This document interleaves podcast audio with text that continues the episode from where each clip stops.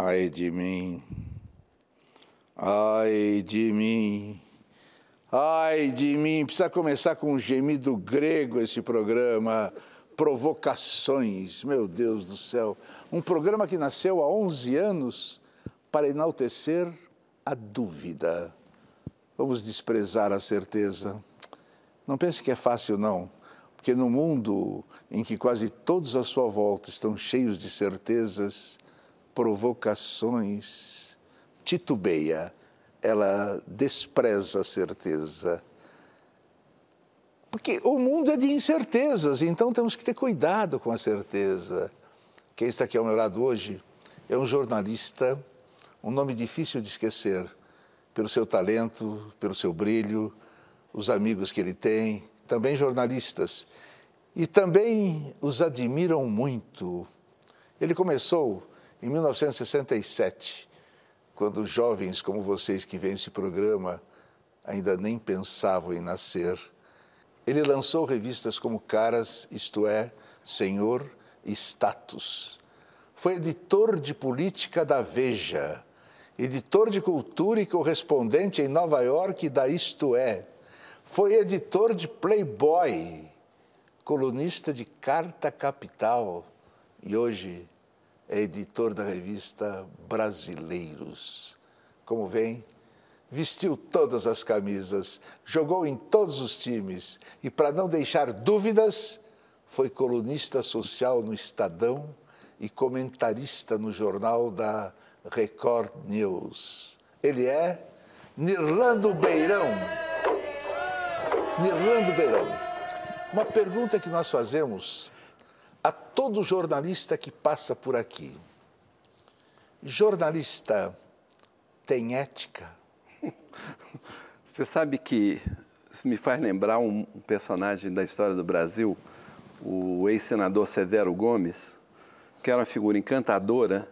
Uma vez eu estava na casa dele e na fazenda dele aqui em São José dos Campos, ele estava num momento assim de muita efusão, era um momento importante da redemocratização do Brasil, ele muito empenhado, e aí ele dizia coisas, de repente ele me viu e falou assim, espera aí, você está aqui como jornalista ou como ser humano?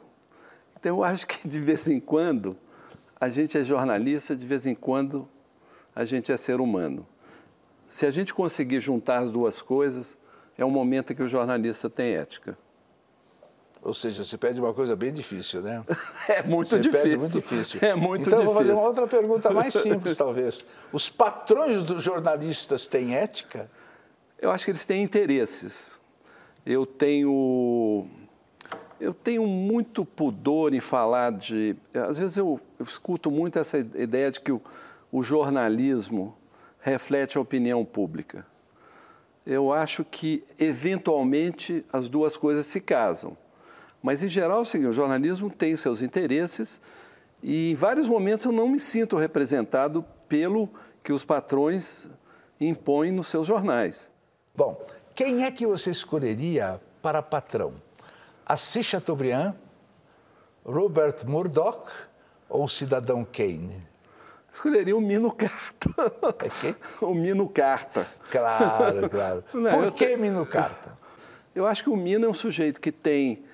Ele é um iluminista. Eu, eu gosto do, do patrão iluminista.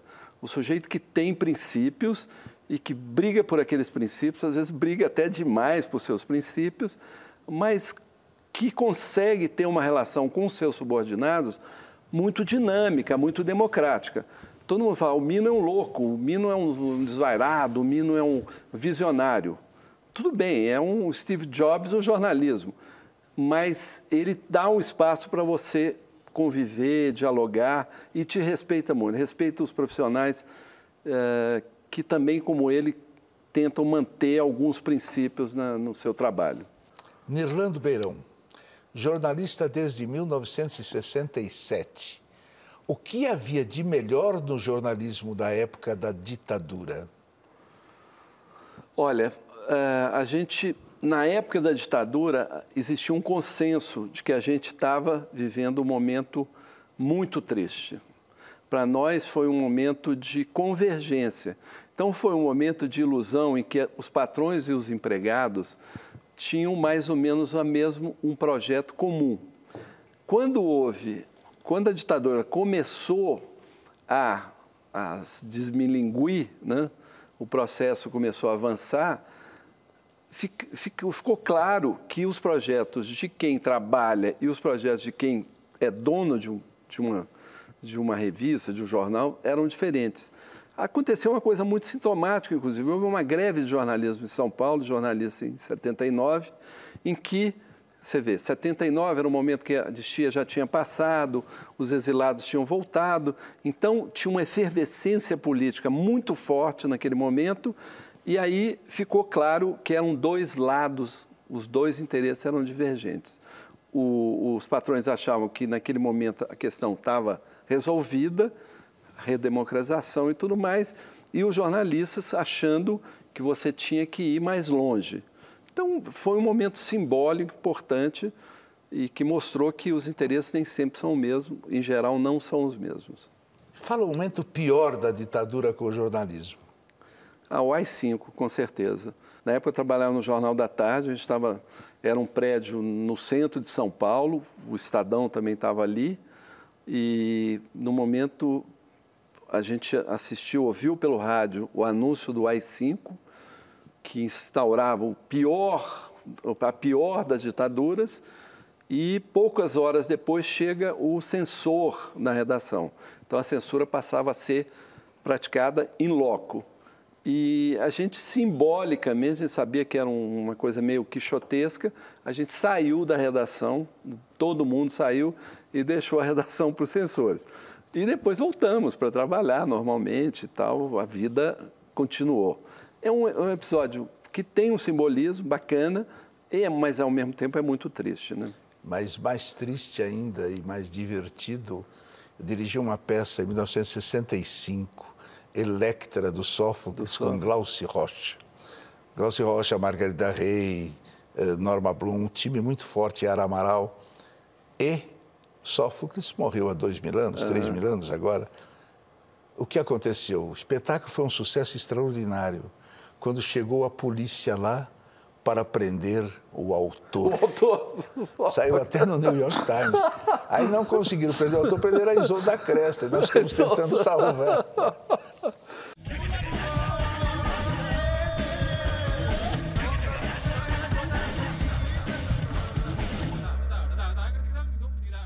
Nirlando, por que depois de criar jornais e revistas e de ser correspondente internacional, mudou-se para a coluna social?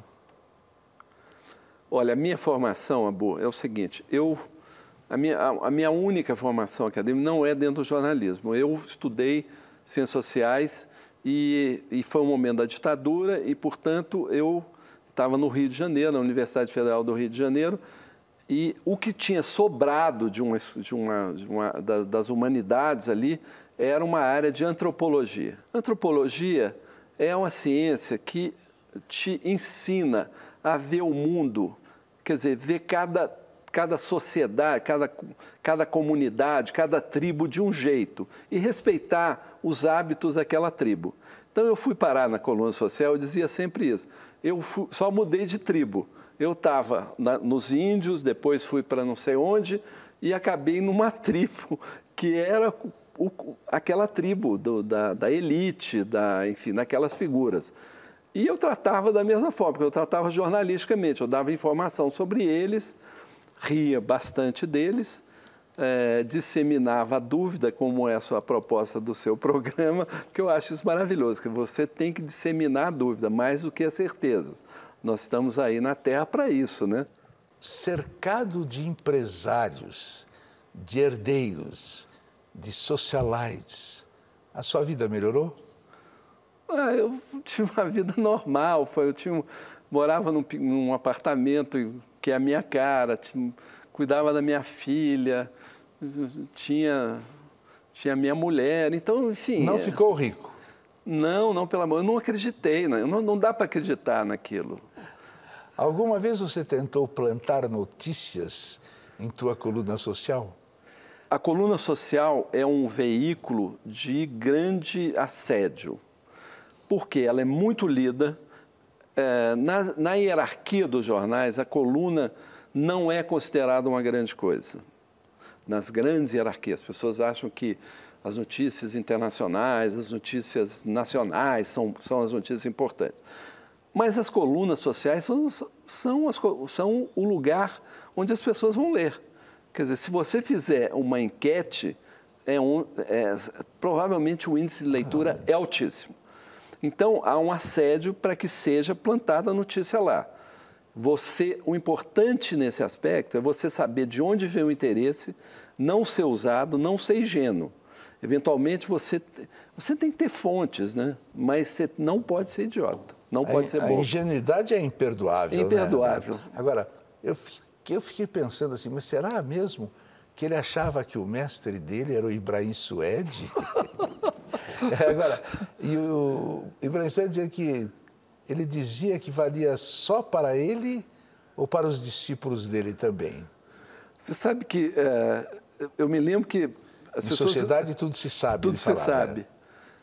Eu acho que você tem, como jornalista, um desafio interessante, porque você Exatamente porque você é muito lido, você tem muita condição de chegar às fontes, às melhores fontes. Eu me lembro de ter dado um furo como colunista social, que foi a manchete do jornal Estado de São Paulo. Eu falei: o Fernando Collor de Mello vai renunciar. E existia essa dúvida. E foi uma coisa que chegou por acaso, chegou nesse mundo da frivolidade, chegou pelos meus contatos nas áreas sociais. Nirlando Beirão, você é muito crítico quanto ao jeito político de ser de alguns.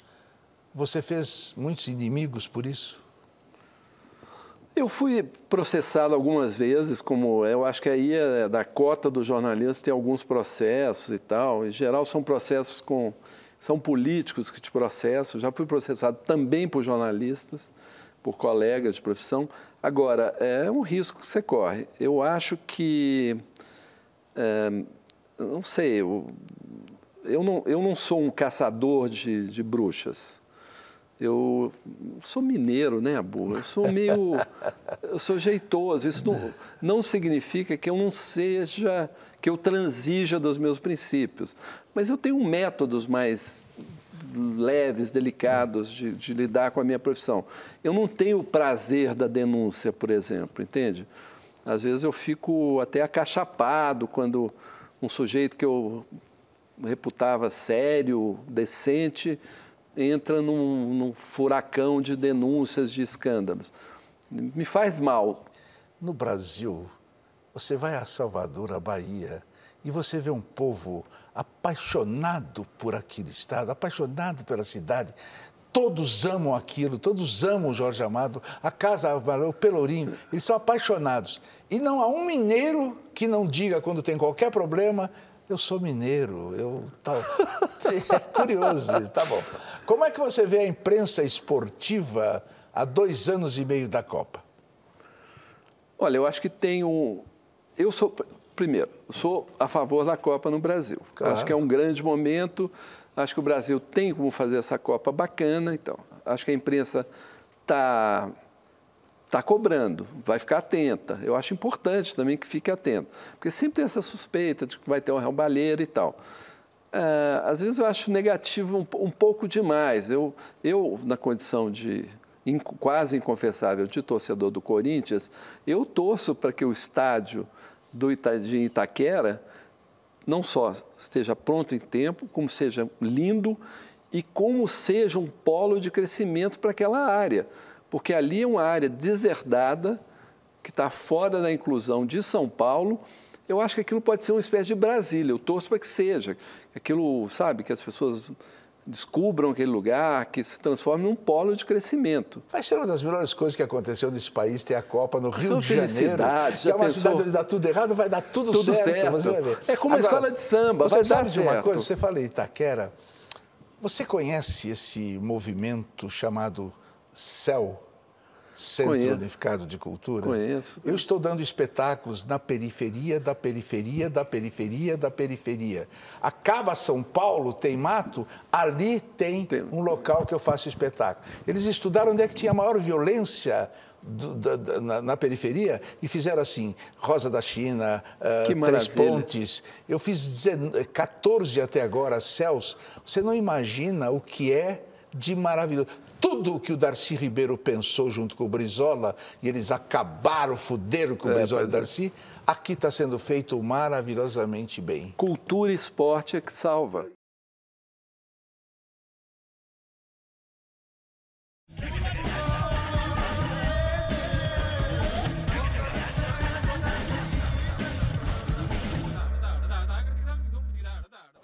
Você lê ainda hoje todas as revistas que ajudou a lançar? Olha, eu sou um revisteiro, eu gosto de revista, eu acho que a revista é um, é um veículo gostoso, sabe? Essa coisa manuseável de revista, é gostosa. Eu leio milhares de revistas, eu folheio revistas internacionais, tenho uma paixão, por exemplo, por uma revista americana chamada The New Yorker. Vou voltar, assim, não é pedantismo, é uma revista de leitura, né? que é uma aposta, é revista onde se possa ler ainda, além de ter ilustrações e tal.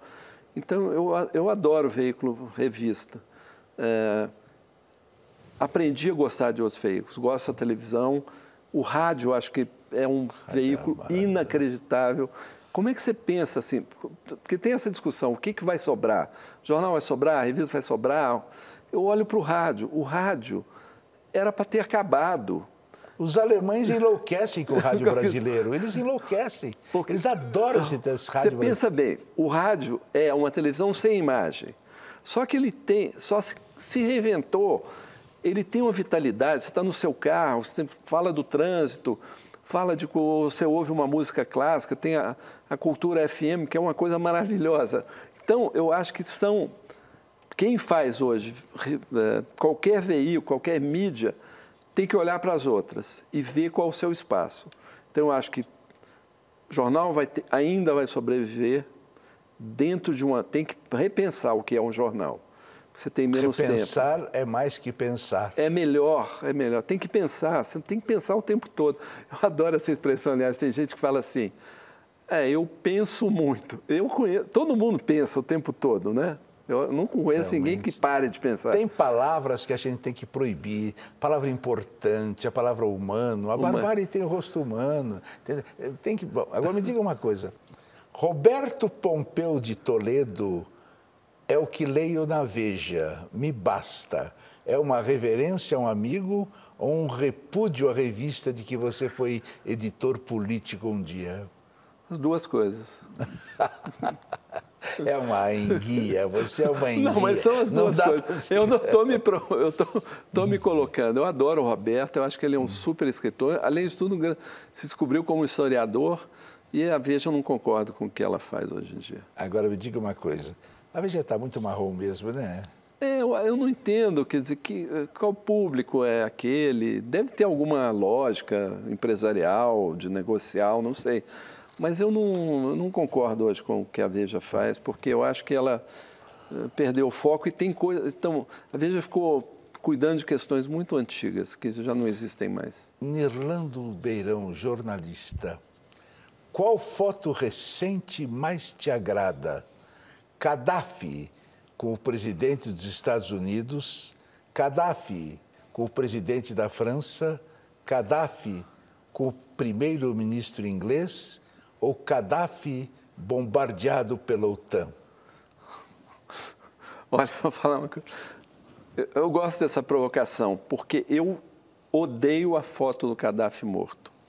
Eu acho que aquilo é, é uma barbárie. Não é um bom momento para a civilização. Eu acho que, evidentemente. Mais do que Saddam Hussein? É, eu acho que nos dois casos, eu não gosto do ditador, o ditador massacrado, não gosto dessa, dessa imagem. Eu acho que o, você, o ódio que um ditador provoca é um ódio legítimo. Agora, assistir aquela cena da- do justiciamento, da, da violência ah, gratu, não gratuita, mas a violência Ele a brutalidade. Um milhão de pessoas. Eu sei, mas, por exemplo, eu acho que o, eu não queria ver o Pinochet trucidado. Eu não concordava, eu queria que ele fosse julgado. Eu preferia que eles fossem julgados, assim como o, o assassino da, da, da, Sérvia foi julgado.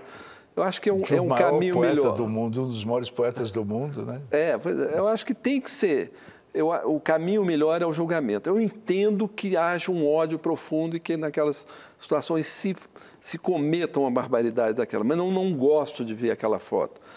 Eu, eu, eu, eu gostaria de ver a foto do Gaddafi com a Condoleza, com a Condolisa você Rice, o diário dele? Que, que aliás, foi, não, aliás, não foi um encontro, acho que foi um, um momento de amor. Alguma coisa aconteceu Alguma ali, coisa rolou.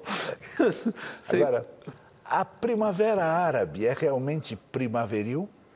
Israel vai ser contaminado, paradoxalmente, pela primavera árabe, no sentido de que vai deixar, vai isolar os setores extremistas do país e vai ter que conviver com a realidade de o que fazer com os palestinos. Mas isso há quanto tempo nós ouvimos? Tem que, o momento é agora. O, o momento Opa, é agora. Nós já tivemos momentos melhores melhores, até. melhores, melhores. Não tem jeito, é secular, não adianta. É, é, é uma você tem eu que... realmente quero ver. Eu, eu vou morrer, eu tenho 80 anos, eu vou morrer logo, eu não vou aguentar. Mas eu gostaria muito de ver isso. Eu faço uma pergunta na, na notícia social. Quem escreve melhor? Você a esposa Marta Góes ou Mino Carta? Olha, lá em casa dura essa parada, porque tem a Marta, eu sou o que escrevo pior. Porque, não, sério, eu estou falando sério. Porque tem a Marta, que está inclusive fazendo novela atualmente, a, o Antônio Prata, porque eu tenho uma provocação para se fazer com o Mário Prata. Ele é lindo, Mário. Não faça. Mário Prata uma é Uma pequena provocação que eu adoro fazer. O Mário foi o primeiro marido da Marta. Foi. E ele até foi para o dicionário descobrir uma, uma palavra chamada comborço, para dizer que eu sou o comborço dele. Que comborço deve ser uma coisa horrível. Mas nós nos damos muito bem, eu adoro Prata, ele beijo é, na boca. O Prata é o pai dos meus do filhos. Eu digo isso sempre. O prata é o pai dos meus filhos. E lá em casa eu descobri que, por exemplo, o Antônio escreve muito melhor do que eu, e a Maria, que é, que é editora agora da Harper's Bazaar, escreve muito melhor do que eu. Então ali eu estou em, minoria e tem tá a bom, minha tá própria filha. Eu vou perguntar agora o seguinte: você costuma mentir? é bom mentir, eu minto às vezes. Você chora, Lira? Ah, choro, choro. Choro em tudo. Até em faroeste eu já chorei. Por que, que você chora? Ah, não sei, a gente se identifica com os pessoas. É bom chorar. Você chora diante da beleza? Ah, muito, muito, muito. Você é muito. é religioso? Não sou, viu, Amor, eu não consigo. Como é que você gostaria de morrer? Eu acho que todo mundo tem um projeto de morte, né? Ah, queria morrer serenamente, assim, talvez ah, assistindo um jogo não vai do ser Corinthians. no hospital com aquele negócio? Assim. Não, assistindo um jogo Agora, do Corinthians. Havendo reencarnação, onde e como você gostaria de voltar? Fazendo um programa de televisão, assim, provocando os outros. A última pergunta para você, para acabar. Simples. O que é a vida? A vida eu acho que é um intervalo entre o nada e o coisa alguma. Mas um bom intervalo. Ainda bem que a gente tem esse intervalo. E se você morrer, chegar lá e ver que não tem absolutamente nada, como é que você sentiria? Eu tenho um problema. Eu tenho um tempinho para falar ainda, pequeno tempo. Uma coisa muito rápida. Eu. Isso talvez seja uma boa revelação. Eu sou um neto de padre. O meu, o meu, meu avô se casou com a minha avó.